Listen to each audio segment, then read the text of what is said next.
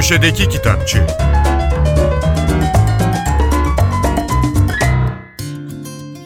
Merhaba, ben Adnan Bostancıoğlu. Geçen yüzyılın düşünce hayatında derin izler bırakmış kadın yazarlardan Simone de Beauvoir'ın hayat arkadaşı Jean-Paul Sartre'a yazdığı mektupların bir bölümü kısa süre önce Everest'ten yayımlandı. Bir bölümü dedim, nitekim kitabın ismi Sartre'a Mektuplar 1. Kitapta yer alan mektuplar de Beauvoir'ın 1930 ile 1939 yıllar arasında yazdıkları. Mektupları dilimize Damla Kellecioğlu çevirmiş. Aslında de Beauvoir'ın hayatından muhtelif kitapları vesilesiyle köşedeki kitapçıda bahsetmiştik ama üzerinden çok zaman geçti. Bir kez daha kısaca hatırlayalım isterseniz. Simone de Beauvoir Fransız edebiyatının ve düşünce hayatının 20. yüzyıldaki en parlak isimlerinden biri. 1908 Paris doğumlu. Sağlam bir eğitim hayatı var de Beauvoir'ın. 1928'de Sorbon'dan diploma alan 9 kadından biri.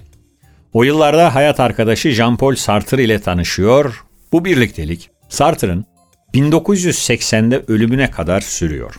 De Beauvoir uzun yıllar öğretmenlik yapıyor. 1943 yılında yazdığı Konuk Kız isimli edebi eserinden sonra hayatını sadece yazarak sürdürüyor. Kitaplar arasında Başkalarının Kanı, Bütün İnsanlar Ölümlüdür, 1954'te Goncourt ödülünü kazandığı Mandarinler, Güzel Görüntüler, Bir Genç Kızın Anıları, ilk zikredilmesi gerekenler. Ayrıca 1949'da yayımlanan İkinci Cins isimli kitabı da dünya çapındaki feminist harekete kaynak olmuş eserlerden biri. Kitaplarının dışında çok sayıda felsefi ve teorik metni de bulunan Simone de Beauvoir 1986 yılında hayata veda etti. Bugün bahsini ettiğimiz mektupların yayınlanması Simone de Beauvoir'ın ölümünden sonra gerçekleşiyor. Aslında de Beauvoir, Jean-Paul Sartre'ın ona göndermiş olduğu mektupları 1983'te yayımlıyor. Fakat kendisinin Sartre'a yazdıklarını saklıyor. Soran dostlarına da bunların ancak ölümünden sonra ve bulunursa belki basılabileceğini söylüyor. Nitekim söz konusu mektupları kızı Sylvie Le Bon de Beauvoir onun vefatının hemen ardından Kasım 1986'da bir dolabın dibinde buluyor ve karşılıklı yazışmanın diğer yanında gün ışığına çıkmış oluyor. İşte bu kitapta 1930-1939 yıllarına ait Monsieur Sartre'a hitaben yazılmış 140 mektup yer alıyor. Sartre mektuplar Simone de Beauvoir'ın iç dünyasını tüm çıplaklığıyla ortaya koyarken hiçbir konuda konuşmaktan çekinmeyen büyük bir 20. yüzyıl entelektüelinin sesini ve düşünsel evrenini de bugüne taşıyor. Çocuk kitapları yazarı Ayşe Ayın, Bak Bu Senin Yıldızın isimli hikayesi Dinozor Çocuk'tan yayımlandı. Hikayeyi Öznur Kaplan resimlemiş. Lara'nın annesi ona özene bezene bir bez bebek diker. Lara'nın adını Aybala koyduğu bu bez bebek onun en sevdiği oyuncağıdır. Öte yandan oyuncaklarında gizli bir dünyası vardır. Aybala bebek o dünyada başka oyuncaklarla arkadaşlık kurarken bir bebek olarak da ben kimim sorusunun peşine düşer. Ünlü Bulut Atlası romanıyla tanınan David Mitchell'ın Ütopya Yolu isimli romanı Alfa yayınlarından çıktı. Kitabı dilimize Ayşen Anadolu çevirmiş.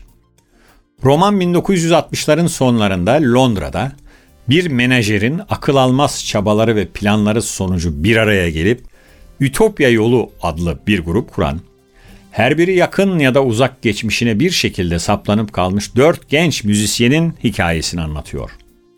Ütopya Yolu okuru Beatles, Rolling Stones, Janis Joplin, Cohen, ressam Francis Bacon, Beckett gibi kurguya bir şekilde dahil olan gerçek kişi ve gruplarla da buluşturuyor.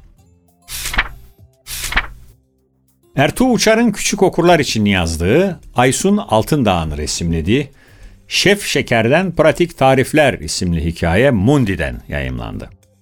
Ertuğ Uçar'ı esasen yetişkinler için yazdığı kitaplardan hatırlıyoruz.